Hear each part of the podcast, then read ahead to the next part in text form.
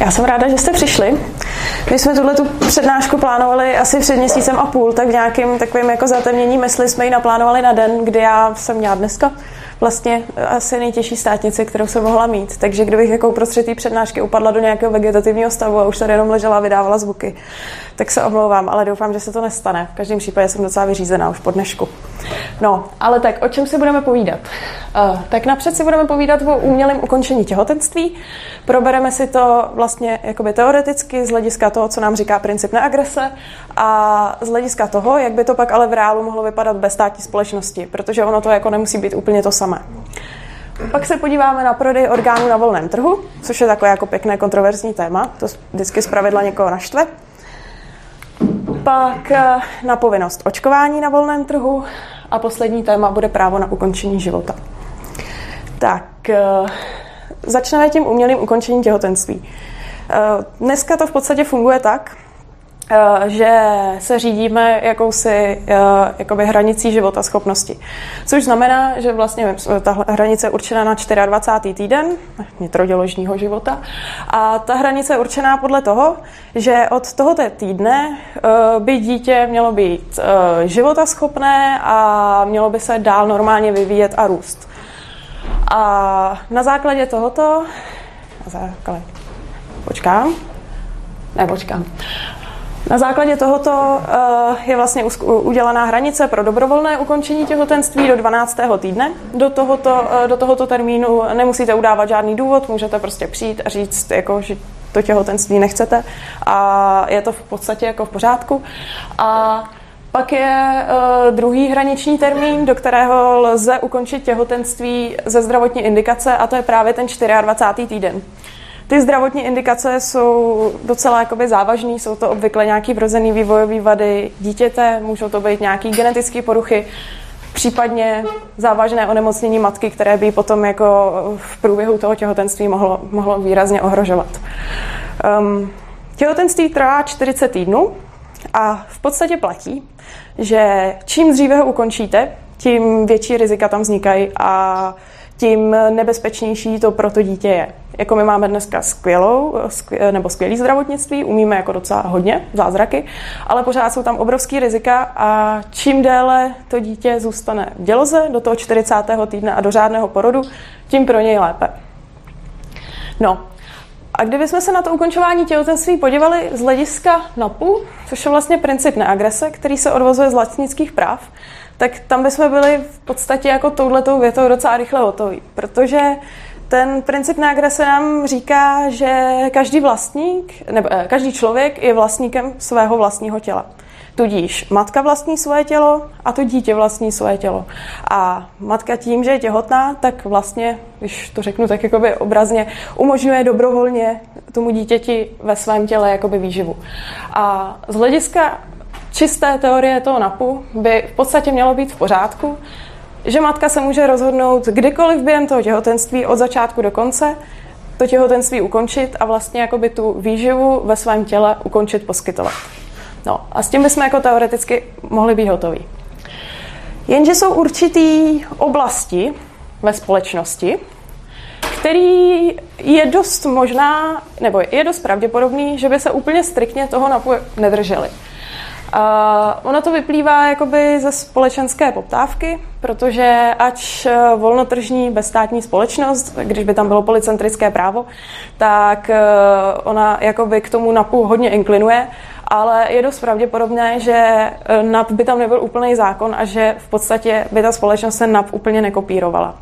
A ono to hypoteticky může být jakoby případ těch potratů. Uh, kdybychom se toho NAPu drželi striktně, tak vlastně v časné fázi toho těhotenství do toho 12. týdne, kdy si dneska ta matka může vybrat, tak tam by se vůbec nic nezměnilo, protože to by bylo stejný. Ona by pořád mohla přijít na ginekologii a říct, že vlastně to těhotenství chce ukončit. Neříká se přerušit, říká se ukončit. Eh, rozdíl je potom v té pozdní fázi, protože eh, pak už v určitých týdnech to vlastně z dobrovolného rozhodnutí umožněno není a eh, tam už se to vlastně potom jakoby z hlediska toho napu liší. No a jak jsem říkala, pro to dítě v té děloze je v podstatě lepší, čím díl tam jakoby zůstane, protože čím dříve je porozený, tím jsou tam různé komplikace, eh, v podstatě od zhora dolů, co vás napadne. Jsou to plicní komplikace, neurologické komplikace, v podstatě to může končit až jakoby smrtí toho dítěte kolikrát. No a když bychom zůstali pořád jenom čistě to, v tom napu, tak tohleto riziko a to břemeno toho vlastně, nebo ty rizika, všechny, by neslo čistě jenom ty dítě. Že matka by nebyla zodpovědná za to, že by se rozhodla v 26. týdnu končit těhotenství a tomu dítěti by se něco stalo. Bylo by to prostě jako OK, protože to dítě je zodpovědný v podstatě jako by samo za sebe. No, jenže v bezstátní společnosti by to hypoteticky, tam do toho vstupuje víc faktorů. A mohlo by to vypadat tak jakoby lehce jinak. Uh, vstupují tam do rozhodování různý jakoby, faktory. Tak za prvý určitě nejdůležitější faktor je role té matky a její rozhodování. Uh, ona k ukončení těhotenství může mít uh, nespočetně důvodů a ty důvody pro ní můžou být různě důležitý. A my nebudeme nikdy schopni jakoby úplně přesně odhadnout, který ten důvod je pro tu matku fakt hodně důležitý a který je v podstatě takový, jako že jí zase jakoby o to nejde. To jakoby nevíme ale tak jako matka, ta první jakoby udává nějaký jakoby svůj důvod. No, jenže matka eh, většinou to ukončení těhotenství konzultuje se specialistou, protože ten většinou potom to ukončení těhotenství provádí. No a tady vlastně dochází jakoby k prvnímu sporu, protože eh, ten specialista když by za ním přišla matka třeba v 26. týdnu, což je takový jako hodně rizikový pro to dítě, ale tak jako hypoteticky by to jakoby přežilo s dobrou zdravotní péčí, tak když by za ním přišla v 26. týdnu matka a řekla, no, jako já jsem dítě chtěla, ale teďka v 26. týdnu vlastně úplně si myslím, že zase tolik nechci. Já asi jako chci ještě být jakoby sama, užívat si trošku život. Asi jsem si to rozmyslela, což neznevažuju důvod té matky, ale ten těhotník si, eh, ten těhotník, porodník si může myslet, eh, že to zas tak jakoby závažný důvod není, tak on vlastně může odmítnout ten výkon vykonat. A on by k tomu samozřejmě měl hromadu motivací, protože za prvý eh, on, když jakoby dělá na sebe, tak eh, reputace člověka, který v podstatě z pohledu společnosti, nebo když by ten pohled společnosti byl, že to je v podstatě napomáhání vraždě, tak on by úplně jako nechtěl třeba tyhle ty věci dělat. Další věc je, že uh, různí porodníci jsou věřící. A ty by třeba ne, nemuseli chtít udělat ten zákrok vůbec nikdy. Od začátku těhotenství. By řekli prostě tohle je proti mojí víře a takovýhle věci já nedělám. A třetí věc je ta, že ty porodníci dělají v nějakém zařízení a kolikrát eh, různá takováhle interní pravidla může mít nastavené i to interní zařízení. Že prostě ukončení těhotenství od určitého týdne jenom prostě za nějakých buď přísně stanovených podmínek, anebo individuálního posouzení. No a pak je tam ještě třetí, taková jakoby spíš okrajovější skupina a to je jakoby role veřejnosti. Jako hypoteticky by se mohlo stát, že když by tahle ta matka v tom 26. týdnu nakonec někde si ten, no v podstatě už je to jakoby porod, zařídila, eh, to dítě by i přes veškerou lékařskou péči potom jakoby zemřelo, tak může přijít někdo jakoby třetí a říct, hele, ty jsi ho nenechala v tvém těle zůstat prostě ještě 13 týdnů, aby se to dítě dovyvinulo a ty jsi mu ublížila. Může to hypoteticky dát k soudu. Ty soudy, uh, soudy se vůbec nemusí striktně držet na Soudy především jakoby reflektují tak jakoby poptávku společenskou a tak jakoby podobně a tak je dost možný, že by mohli rozhodnout, jako třeba v neprospěch té matky.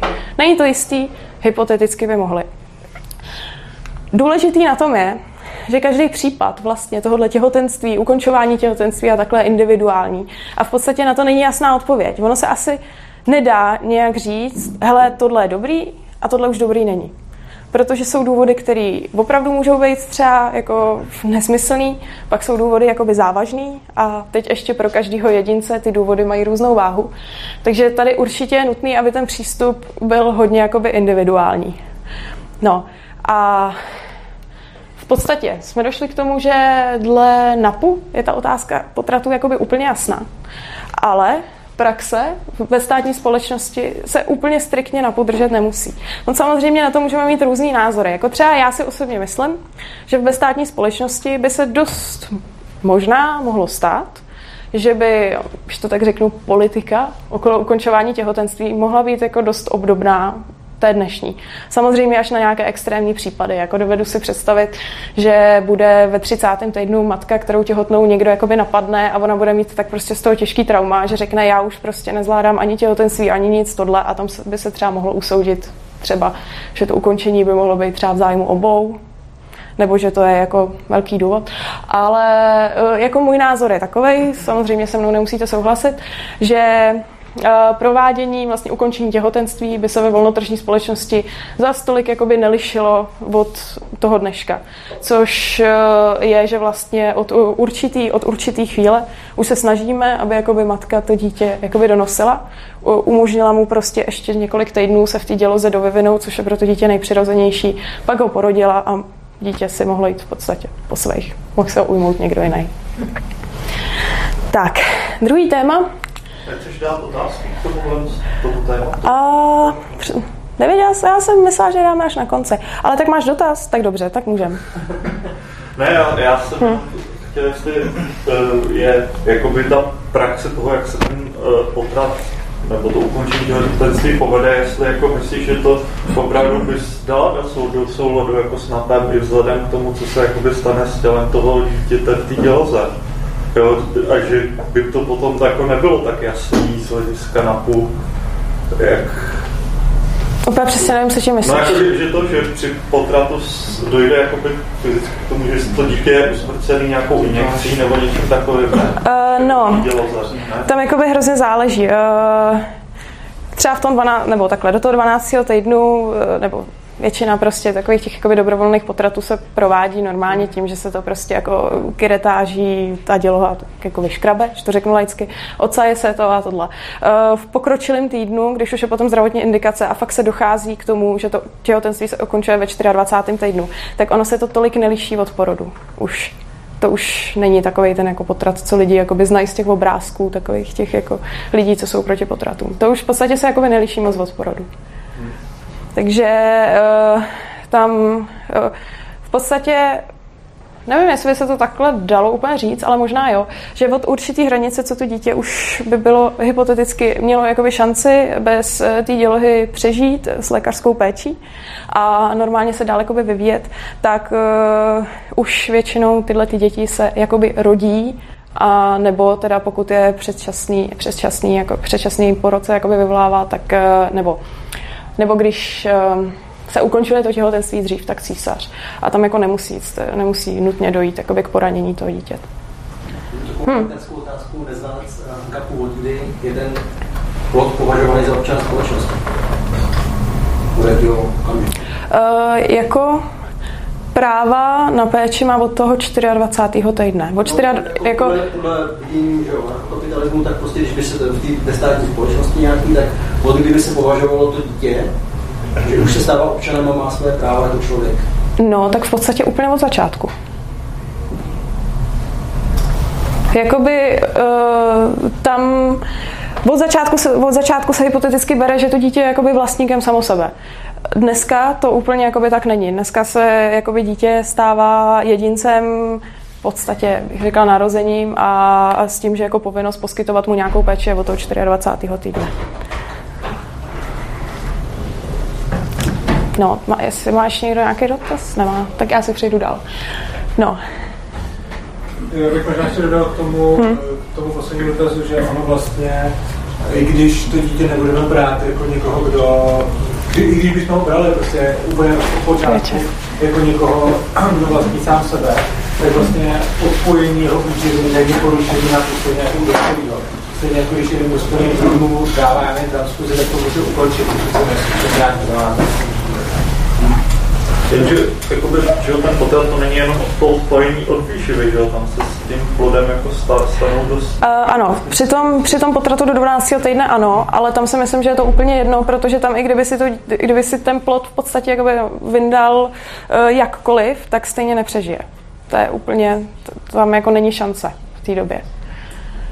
Ano. To jsem teď říkal ty, takže když já vyhodíme prostě dítě do popelnice, potom co už se narodí, tím, že mu teda odmítnu dát nějakou péči, stejně jak mu odmítnu dát tu transfuzi, tak uh, hodě?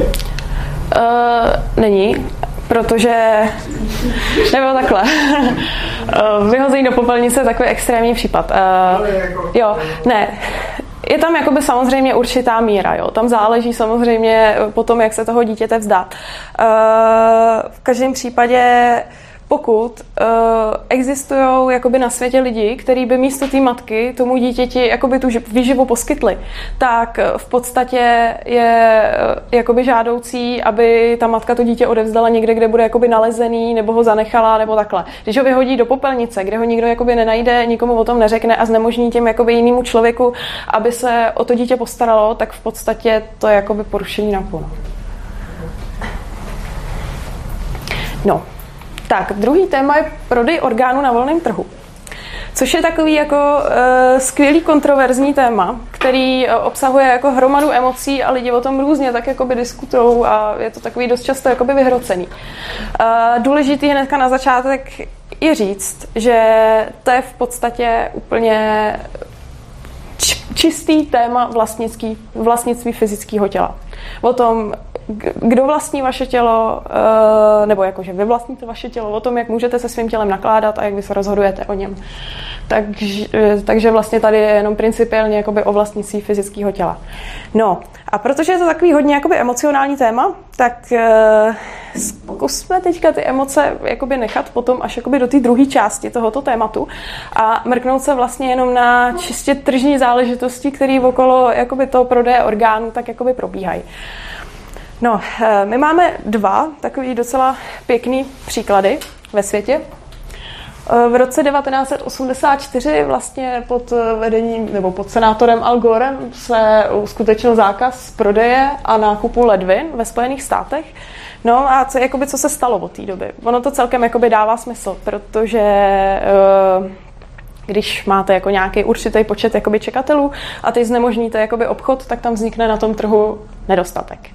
No a konkrétně teďka, tohle to jsou jakoby současné čísla, eh, je ve Spojených státech eh, tak okolo 94 tisíc čekatelů na ledvinu. Jo, mimochodem ledvina asi pochopitelně, neříkám, neříkám jako jiný orgán, že ledvina je párová, takže tam jako když jednu prodáte, tak máte druhou, takže samozřejmě to demonstrují na ledvině především. No, takže eh, je 94 tisíc čekatelů na ledvinu s tím, že průměrně tady mezi těmi ty lety bylo transplantováno tak 13,5 2,5 tisíce, tam se ty čísla neliší, je to tak jako by přibližně plus minus nějaký jako 2-3 tisíce ročně. No a jako z těchto těch čísel je celkem jakoby jasný, že těch čekatelů je jakoby mnohem víc, než je těch ledvin a že nahromady lidí se nedostane. No a tady jeden uh, nefrolog americký k tomu jako dokonce řekl, že se dá jakoby odhadovat, že od roku 99 už zemřelo více jak 30 tisíc čekatelů na ledvinu, která v podstatě jako nikdy nedorazila jim, protože nebyla.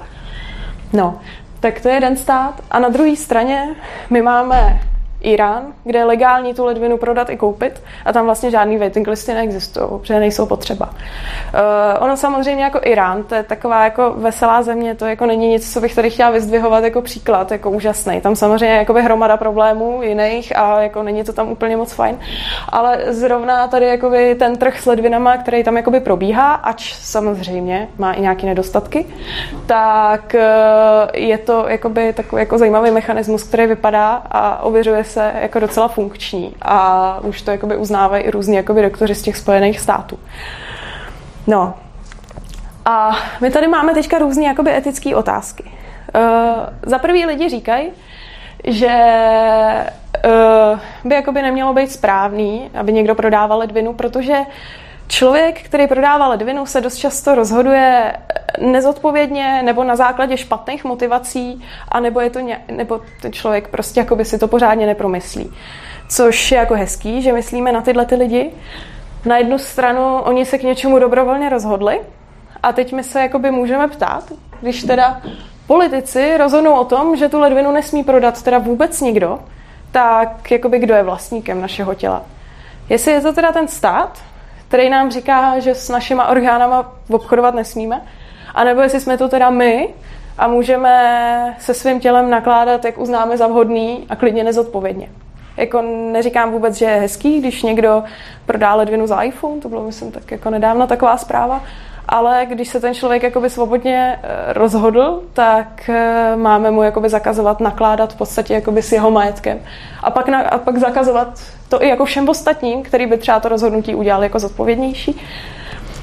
Uh, další takový argument, ten etický, je, že obchodování s orgány je vlastně jakoby neetický. Že to je něco, co má jakoby nespočítatelnou hodnotu a že bychom podstatě orgány neměli prodávat, protože to je prostě něco, co je jakoby špatný. To je jako hezký, když si to takhle řekneme a já bych třeba jako svoje orgány asi taky nechtěla úplně prodat, protože mi taky nepřijde moc hezký jako nějaký přijít, ale je potom etický nechat umírat mnoho lidí, který, eh, kteří vlastně se toho orgánu, který by jim jakoby pomohl, nikdy nedočkají, jenom protože si myslíme, že ten prodej orgánů není správný. Pak uh, třetí argument je, že lidé dost často prodávají orgány, protože jsou ve špatné sociální situaci, nebo potřebují peníze na, na Bůh ví co, nebo jakoby takhle. Což samozřejmě je velká pravda a děje se to. Eh, na druhou stranu eh, není to úplně každý, kdo by prodával jakoby, orgány úplně v nějaké jakoby, už jakoby, hraniční situaci. A na druhou stranu nebylo by správný řešit spíše to, že někteří lidé jsou tady v tak existenční krizi, že eh, v podstatě to motivuje už k tomu poslednímu a to prodat orgán než, než jako, že bychom to jako zakazovali třeba úplně všem, který by třeba k tomu mohli mít jiný motivace. Takový zajímavý argument, co k tomu ještě byl čtvrtý, je, že na volném trhu by ty orgány byly dražší, což je taky nepochybně pravda, protože dneska, když se někomu transplantuje ledvina, tak ono se zase jako tolik nestojí. V tom, v tom Iránu je to samozřejmě docela jako drahý. A na druhou stranu koupit si orgán od dárce je ve výsledku mnohem levnější než jakoby dialýza několika letá. Což je mimochodem důvod, proč hromada lidí uh, se nedostane občas jakoby na waiting listy tolik jako, nebo tak brzo, co by správně jakoby měli, protože ty dialyzační centra na tom strašně vydělávají, protože jako dialýza je něco, co jde v podstatě jako na pacienta až jakoby do milionů. No a uh, ono, kdyby jako ty lidi vlastně zaplatili jakoby větší částku jako za ten orgán, tak ono by výsledku ušetřili. Uh, já jsem u toho Iránu ještě zapomněla tam jakoby trošku zmínit ten mechanismus, jak ono to tam funguje. Ono to úplně není tak, jako že by si tam lidi jako přes eBay prodávali orgány. Uh, tam jsou dvě státem kontrolované neziskovky, kteří vlastně, který vlastně zprostředkovávají ten prodej a nákup. Uh, s tím, že když někdo ten orgán jakoby chce, tak uh, oni ho s ním propojejí a ten dárce dostane finanční kompenzaci od státu a zároveň od toho příjemce. Takže je to jakoby takový půl na půl. Uh, není tam dovoleno prodávat, prodávat orgány cizincům, takže jako tady není možno, což se teda občas jakoby děje, že třeba některý bohatší američani, když vidějí, že tu ledvinu nedostanou, dostanou, tak prostě sednou do letadla a jedou někam jako do nějakých zemí, kde to je jako Bůh ví jaký, si ten orgán koupit fakt jako na černý trh. No, tak já nevím, jestli k tomuhle máte nějaký dotaz. Ano? Když kolispantorka, že je potenciální dárce, a tady u nás je udělaný tak, že když člověk nepodepíše nějaký den protokol, že nechce darovat po smrti, tak je automaticky dárce a on má, může mít, v většině případů má dědice, že jo. A těhle majetek říkáme, že jo, tím vlastně jeho dědice okrádáme víceméně. No jo, to je fakt, že to by bylo taky jako zajímavý potom v praxi, jakoby v té bezstátní společnosti, eh, kde tohle to by se řešilo, protože tady vlastně dneska něco takového, jako že eh, tělo by bylo dědictvím té rodiny, to v podstatě jako není. Tady jako ta rodina může rozhodnout přesně o tom, jak jako se ten člověk pohřbí, jestli, jestli se bude pitvat, jestli se tam bude jakoby transplantovat, ale jako nic takového tady řešení není, no, protože vlastně žádný, žádný takovýhle tržní mechanismus tady nefunguje. No, ano? ještě vlastně dědictví teďka je víceméně spíš dané, dané jakoby zákonama, že jo, ze státní společnosti by to dědictví mohlo být asi ošetřené smlouvou, pokud by nebylo, tak je otázka, komu, komu by připadlo to tělo, jestli tomu na jehož půdě to tělo spadlo a... No jasně, tak to by mohl být v podstatě úplně kdokoliv, no jasně. To by to mohlo být jako na smlouvu, no. No, což Jo, to je zajímavý. Tohle mě třeba jako by nenapadlo, no, že potom jako by se ta ledvina jako takhle vykupovala. No, zajímavý. Jo. Tak jo, tak přejdu na třetí téma. A to je očkování. To je takový docela, jako jsem to vzala tak jako hodně, hodně jako zkrátka, protože tam to jsme se do toho mohli jakoby zavrtat na dvě hodiny. No, tak, očkování. Jak to probíhá dneska? Tady je stát jako centrální autorita, který určuje povinná pravidelná očkování. Většinou je to podle nějakého očkovacího kalendáře, občas jsou tam i nějaké jako mimořádné očkování, třeba pro profese, které musíte jakoby ze zákona splnit. Pak ale ten stát nenese následky, alespoň zatím, eh, za případné nežádoucí účinky toho očkování. Eh, teďka ono se spekuluje o tom, že eh, by stát jakoby vyplácel nějakou bych to řekla, no, revanč některým lidem, kteří potom jakoby ty následky po očkování mají. Otázka ono, jak taky to bude vypadat, jo, jako protože tam to budou nějaký jako posudkoví lékaři, kdo posoudí, jestli to opravdu z toho nebo ne. A e, dost pochybuju, že ty částky, které se těm lidem budou vyplácet, e, by jakoby odpovídali skutečné hodnotě toho, co ty lidi třeba měli jakoby za ujmu. No, ale tak jakoby uvidíme. V každém případě dnes stát jako ty následky nenese. No, ale je zajímavý, že stát léčí v podstatě jakoby za náklady všech lidí, kteří očkování z, buď jakoby z dobro, sami z dobrovolného jakoby z rozhodnutí, anebo neočkovali své děti, ale někdo se jakoby nakazil. A tyhle ty lidé jsou dneska normálně jakoby léčení z veřejného zdravotního pojištění. Takže v podstatě tady máme úplně jako nesmyslný stav, který je nevýhodný jakoby úplně pro všechny. Protože jsou tady nějaký lidi, kteří očkovat jako jo, fakt nechtějí, protože se jakoby obávají, no a ten stát jakoby do toho nutí a ty následky ještě pořád jakoby za to dnes nenese. No a pak jsou tady lidi, kteří jako se tak nějak jako proplouvají tím systémem, v podstatě bych řekla tak jako pas, dělají černého pasažéra na ostatních očkovaných. No a když se náhodou nakazej, tak všichni ostatní, kteří jsou očkovaní, tak z toho pojištění musí jakoby tyhle ty lidi léčit. A vlastně to není tak jakoby úplně fair. No, uh, já jsem člověk, který vidí v očkování jako určitě výhody. Uh, Očkovaná jsem, dokonce navíc očkování než je povinných a myslím si, že je důležitý, aby hodně lidí ve společnosti bylo naočkovaných. No a občas se mě některý lidi ptají, jak by to, fungu- jak, jak by to vlastně fungovalo na tom volném trhu, kde není ten stát, ta centrální autorita, která ty lidi jakoby k tomu očkování nutí. No a ono je jakoby úplně jednoduše. Mohl by to vymáhat v podstatě úplně každý. Eh, když byste chtěli dát dítě do školky, do školy, chtěli by vidět očkovací průkaz, zaměstnání. Jo, mimochodem to s těma školama a školkama funguje normálně jako i v zemích na západě. Eh, v zájmových skupinách, v táborech, hotely, jako ono, když bych to vzala ad absurdum, tak dokonce i jako v městské hromadné dopravě nebo v něčem takovém by jako lidi mohli požadovat, aby lidé, kteří tam jakoby nastupují, byli očkovaní. Takže v podstatě uh, mohl by si říct jakoby úplně kdokoliv.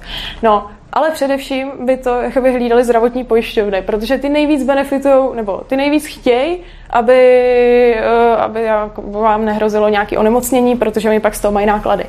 No a tady bychom se jakoby dostali do stavu, kdy lidi, kteří by byli očkovaní, tak relativně jako pohoda, tě, ty jako by tak asi měli volně přístup, by si mohli jakoby vybírat. Lidi, kteří by neočkovaní nebyli, tak za prvý by měli asi o dost dražší pojištění zdravotní a za druhý by možná měli potíže občas jako nějaký dítě dá do školky, občas by třeba měli problém s nějakým zaměstnáním. No ale stalo by se to, že lidi, kteří by neočkovali, tak za svoje rozhodnutí by v podstatě byli jakoby zodpovědní.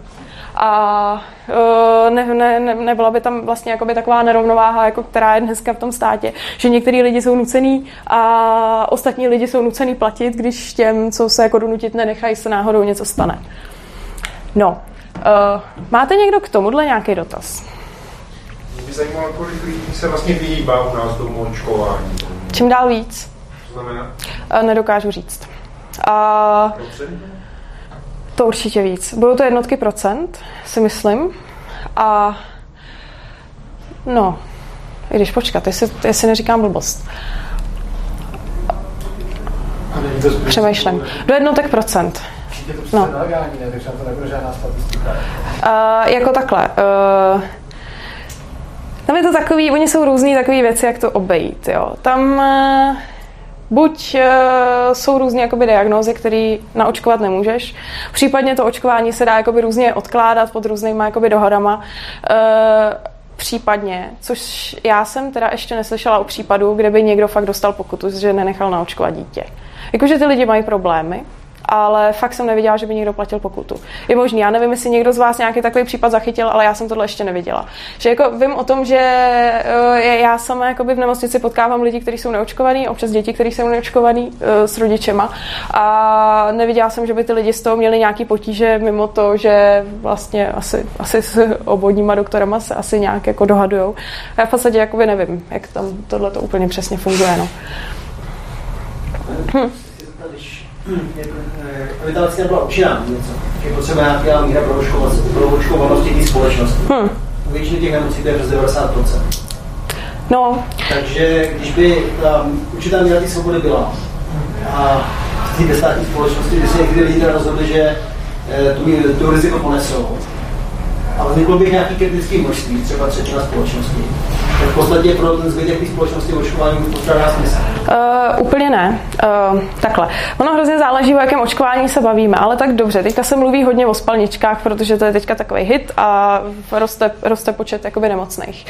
Uh, u spalniček se hodně často udává, že musí být 95% pro očkovanost populace, aby to dávalo nějaký smysl. Uh, Upřímně řečeno, uh, googlila jsem, ptala jsem se, ještě mi nikdo pořádně nedal odpověď na to, kde se vzalo těch 95%, protože očkování na spalničky uh, není, za prvý některým lidem nezaúčinkuje úplně dobře. Ty prostě tu imunitu nevyvinou tak, jak by měli. A za druhý, ono je účinný jenom do určitého věku. Takže Teďka je úplně běžný, že doktoři v nemocnici řeší protilátky a nechávají se přeočkovat, protože už prostě žádný nemají.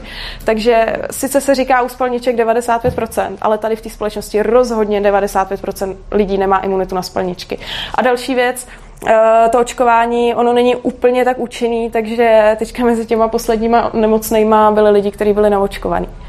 A eh, co se týče těch očkovaných, eh, očkování třeba i proti těm spalničkám má jakoby tu výhodu, že v dnešní době, i když onemocnět může hypoteticky i naočkovaný člověk, když nevyvine imunitu takovou, jakou by měl, tak to onemocnění potom u něj má mírnější průběh. Takže to není jakoby tak strašný, jako ty lidi, co na, nenavočkovaný nejsou. Takže určitě to jako nějaký benefity má, no. to vlastně nebude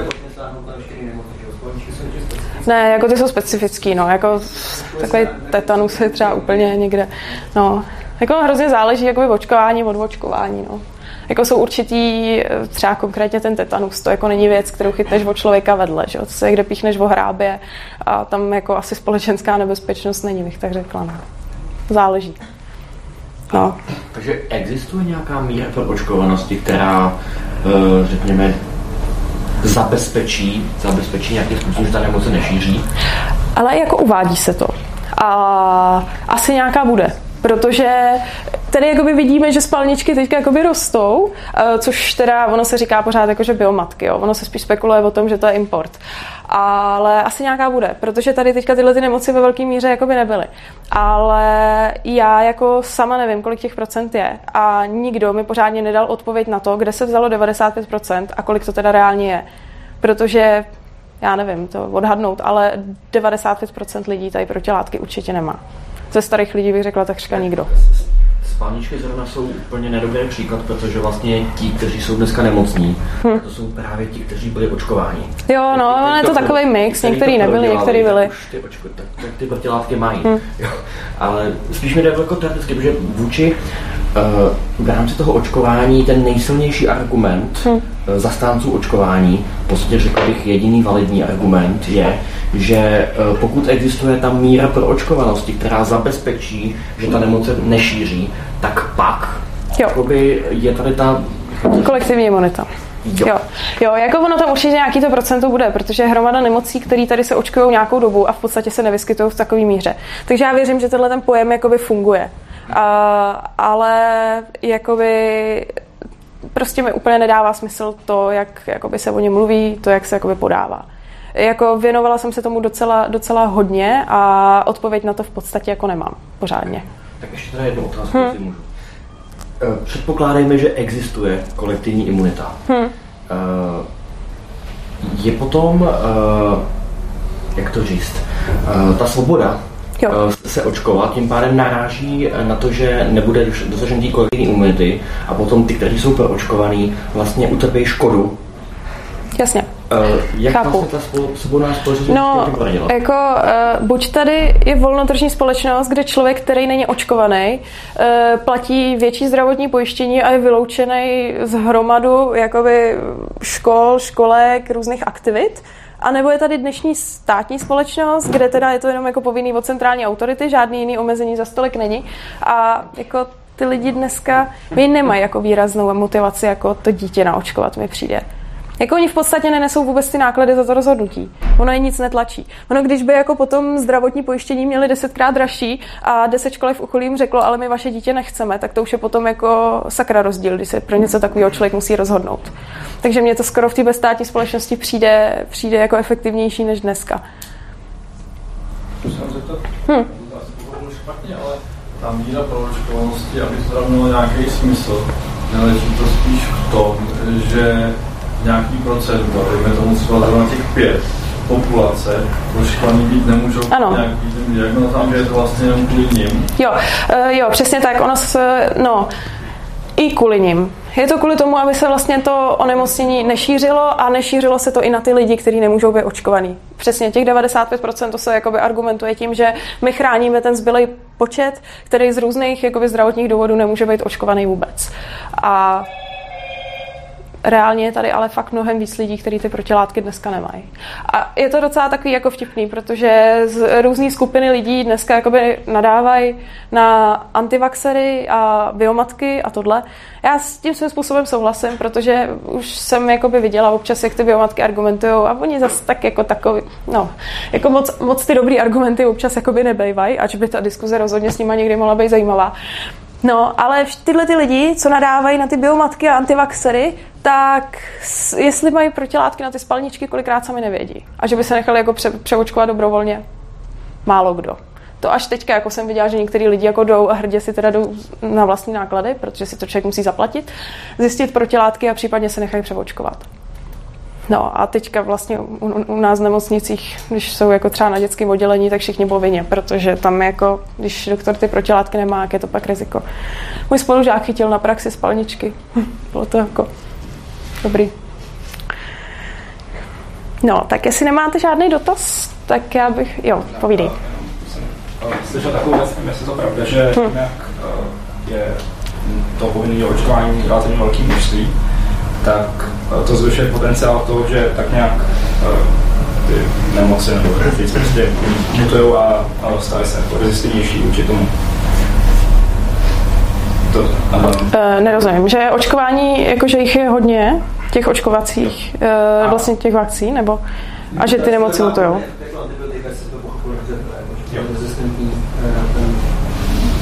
no, no, Mm. Ne, tak ono záleží samozřejmě jakoby eh, onemocnění od nemocnění, že jo, jako chřipka, která si takhle jede po země furt dokola, tak ta po cestě jako mutuje tolikrát, že na chřipku se musí člověk očkovat každý rok jako novou vakcínou. A ještě vůbec nemá jistotu, že zrovna chytne tu, eh, nebo že zrovna uh, se potká s tou, proti který je očkovaný, aby ji nechyt, jo, tak ještě může dostat třeba zase úplně jinou, jo.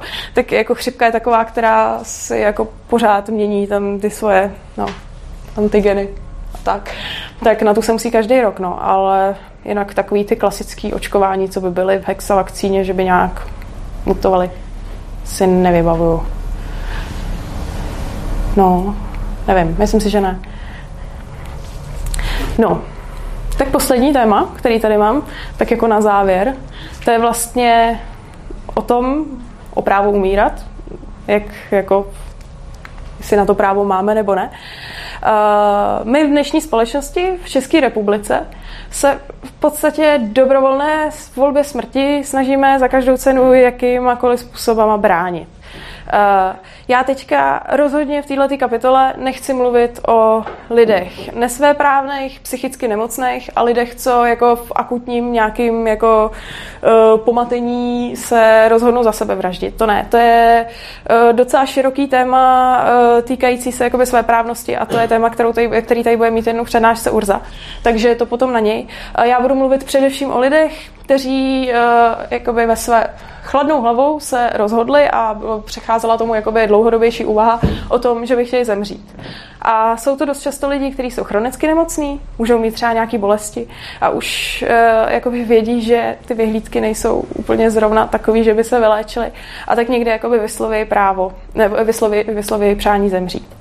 No a my když vlastně jim bráníme zemřít humánní cestou, tak je tlačíme k tomu, aby oni si vybrali jako způsoby, které jsou kolikrát takoby mnohem horší, což eh, nevím, jestli je úplně pěkný. Eh, v Evropě známe dva způsoby, vlastně jak se dá takhle jakoby pomoct umíráním, je to eutanázie a asistovaná sebevražda. Eutanázie je to, že lékař podá smrtící dávku sám tomu člověku, v podstatě v našem právu by to byla vražda. A asistovaná sebevražda je, že pacient sám si tu smrtící dávku jakoby, no, obvykle vypije. Což u nás je taky trestný, protože by to bylo klasifikováno jako asistence při sebevraždě, no a to se jakoby taky nesmí. Um, ty eutanázie Uh, nejsou na to žádný data, ale trošku se říká, že u nás v České republice probíhají tak trošku jakoby v šedý zóně. Že když je nějaký člověk, který už je na tom jakoby fakt v ledě, v podstatě už jakoby mimo a už jenom se jakoby čeká nejbližší hodiny, kdy zemře, tak někdy se traduje, že tomu lékaři pomůžou trošku vyšší dávku morfia, ale uh, znám to jenom takhle jakoby z různých, uh, nevím, anonymních diskuzí nebo takhle. Rozhodně jsem to neslyšela od nikoho, kdo by to dělal nebo takhle a samozřejmě je to nelegální. Ale tak u nás v šedý zóně něco takového trochu je. No, Uh, jinak eutanázie je legální za určitých podmínek v zemí Beneluxu. Zajímavé je, že v Belgii a v Nizozemsku za určitých podmínek i pro děti, což je takový jako hodně kontroverzní. Tam uh, se samozřejmě musí splnit nějaké věci, že člověk musí být nevyléčitelně nemocný, musí trpět chronickými bolestmi a musí opakovaně vyslovit přání. A uh, asistovaná sebevražda, uh, ta je legální ve Švýcarsku, to asi jste slyšeli, že tam vlastně jezdí občas lidé z celého světa ukončit svůj život. A uh, v určité míře, trochu v Německu, ve Švédsku, No a tam zase je podmínka toho, že uh, člověk by měl jakoby předtím, než jakoby spáchat tu sebevraždu, ukonat nějaké úkony a ten člověk, který mu to asistuje, což je obvykle jako člověk z nějaké jakoby, společnosti, tak uh, by tam neměl mít jako egoistický zájem na tom, aby ten, můžu říct pořád ještě jako pacient před ním zemřel. No a vlastně celý je to pořád o právu s nakládáním vlast, eh, o, o právu na nakládání s vlastním tělem. Což je jako už eh, věc, která se tady opakovaně v té přednášce točí. Eh, kdo, to záleží vlastně na tom, kdo je vlastníkem jakoby toho těla. Jestli jsme to teda jakoby my pořád a můžeme rozhodnout, ať už je to prodat orgán, anebo se jakoby za sebe vraždit, anebo je někdo, kdo nám to jakoby zakazuje a zakazuje nám vlastně jakoby odejít, odejít dobrovolně a v podstatě důstojně. Takže pak jakoby ty lidi tlačíme do těch, do těch jakoby trošku horších způsobů než tohle, než jako úplně nutný. No a jsou na to různý jakoby protiargumenty. Asi ten nejzajímavější, nebo hlavně nejdůležitější, který mi přijde a takový jako nejpalčivější je tlak společnosti, protože um, jakoby zdá se, že se to děje, že v naší společnosti je tlak jakoby na starý lidi, že ty už jsou jakoby na okraji společnosti a že už jsou jakoby na obtíž a že už jako nikdo s nima nechce mít ty potíže. A občas asi se jako v, v nějakých rodinách to třeba může probíhat, že starý člověk nechce prostě, aby se o něj ta rodina starala. A tak by se mohlo zdát, že on je jakoby subjektivně tlačený jakoby k nějakému takovému rozhodnutí ten život ukončit.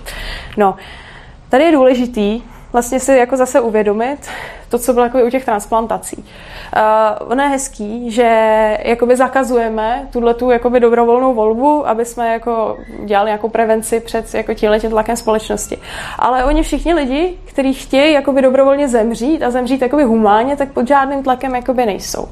No a tak si zase myslím, že by mělo být lepší uh, nějak jakoby napomáhat lidem, kteří by pod tím tlakem mohli být a nějak řešit jejich situaci a případně třeba řešit obecně jako situaci s těmi jakoby seniorama, který třeba nemají tolik jakoby vyhlídky, než to prostě všem zakázat, protože pak to má jakoby různé negativní důsledky. No, a myslím si, že každý by měl mít právo o sobě svobodně rozhodnout a především vlastně o svém těle. Co s ním naděláme, co s ním uděláme, jakou část z ní jakoby odstraníme, co do našeho těla vpravíme a tak podobně. No, ale rozhodně konkrétně u těch uh, asistovaných sebevražd třeba bychom neměli jakoby opomínat potenciální rizika. což může být ten tlak společnosti. Měli bychom na to myslet a snažit se se vlastně jakoby tomu vyvarovat jiným způsoby, než tím, že to jakoby plošně zakážeme. Uh, má někdo nějaký dotaz k tomuto?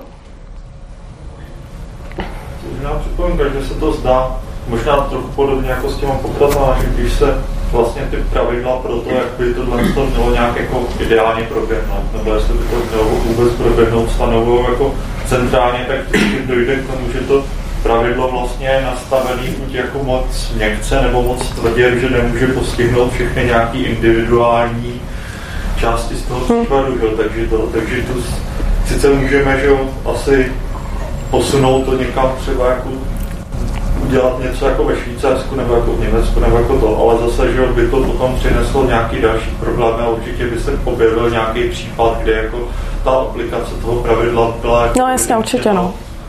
Ne, tak to je prostě to je o tom, že většina těchto těch jakoby věcí společenských je prostě hodně jako individuální. No. A je hrozně těžký to nějak jakoby zaštítit nějakým univerzálním pravidlem, který by měl být platný pro všechny. Eh, já se si vzpomínám, on už je to celkem teda dávný případ, ale byl případ vlastně člověka a teď já nevím, jestli byl, no on byl určitě zdravotník, teď nevím, jestli to byl lékař nebo nějaký jako sestra, bratr zdravotní.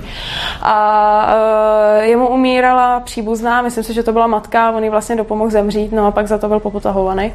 Tak to je jakoby, no takový zajímavý. Uh, zajímavá je ještě jakoby taková souvislost, která mě napadla, což je trošku jakoby odkaz na moji minulou přednášku, která se týkala drog, že v dnešní společnosti je, se dá celkem jednoduše už umírat doma. Jako tady se to strašně zlepšilo. Jsou tady skvělé hospicové služby, je to jako fakt už úplně, úplně jiná liga, než to bývalo.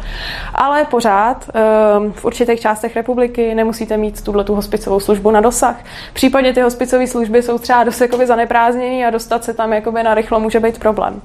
No a kolikrát ty lidi nechtějí do nemocnice a umírají doma a umírají ve strašných bolestech, protože podat těm umírajícím lidem morfium, což je v podstatě to, co ty lidi úplně jako to je zázračný lék pro ně jako nakonec, tak eh, může jenom jako zdravotnický pracovník a, a je to fakt neuvěřitelně hlídaný. Jako dneska se dostat jen tak jako morfium není vůbec jako sranda.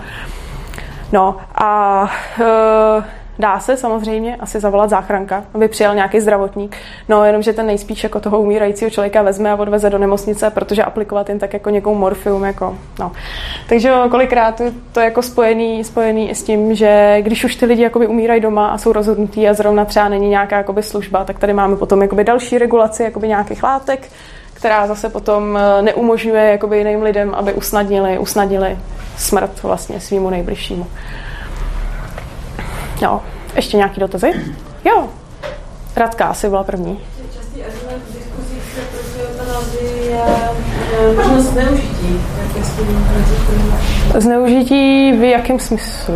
Že by někdo chtěl svého příbuzného jako zabít. Aniž by ten příbuzný chtěl.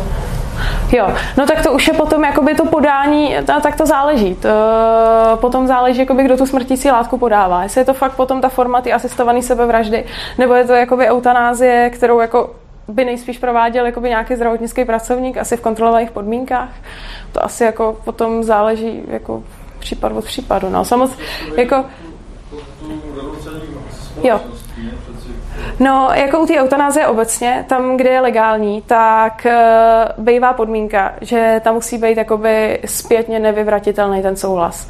Že tam uh, nesmí být jakoby možnost, že by zpětně někdo jako rozporoval to rozhodnutí, že by třeba jako za toho člověka nějak jakoby rozhodl.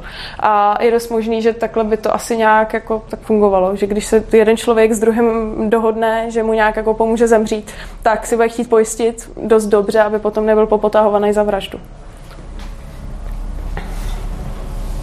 No, tak jo, tak tak jsme si dneska, o čem jsme si dneska povídali?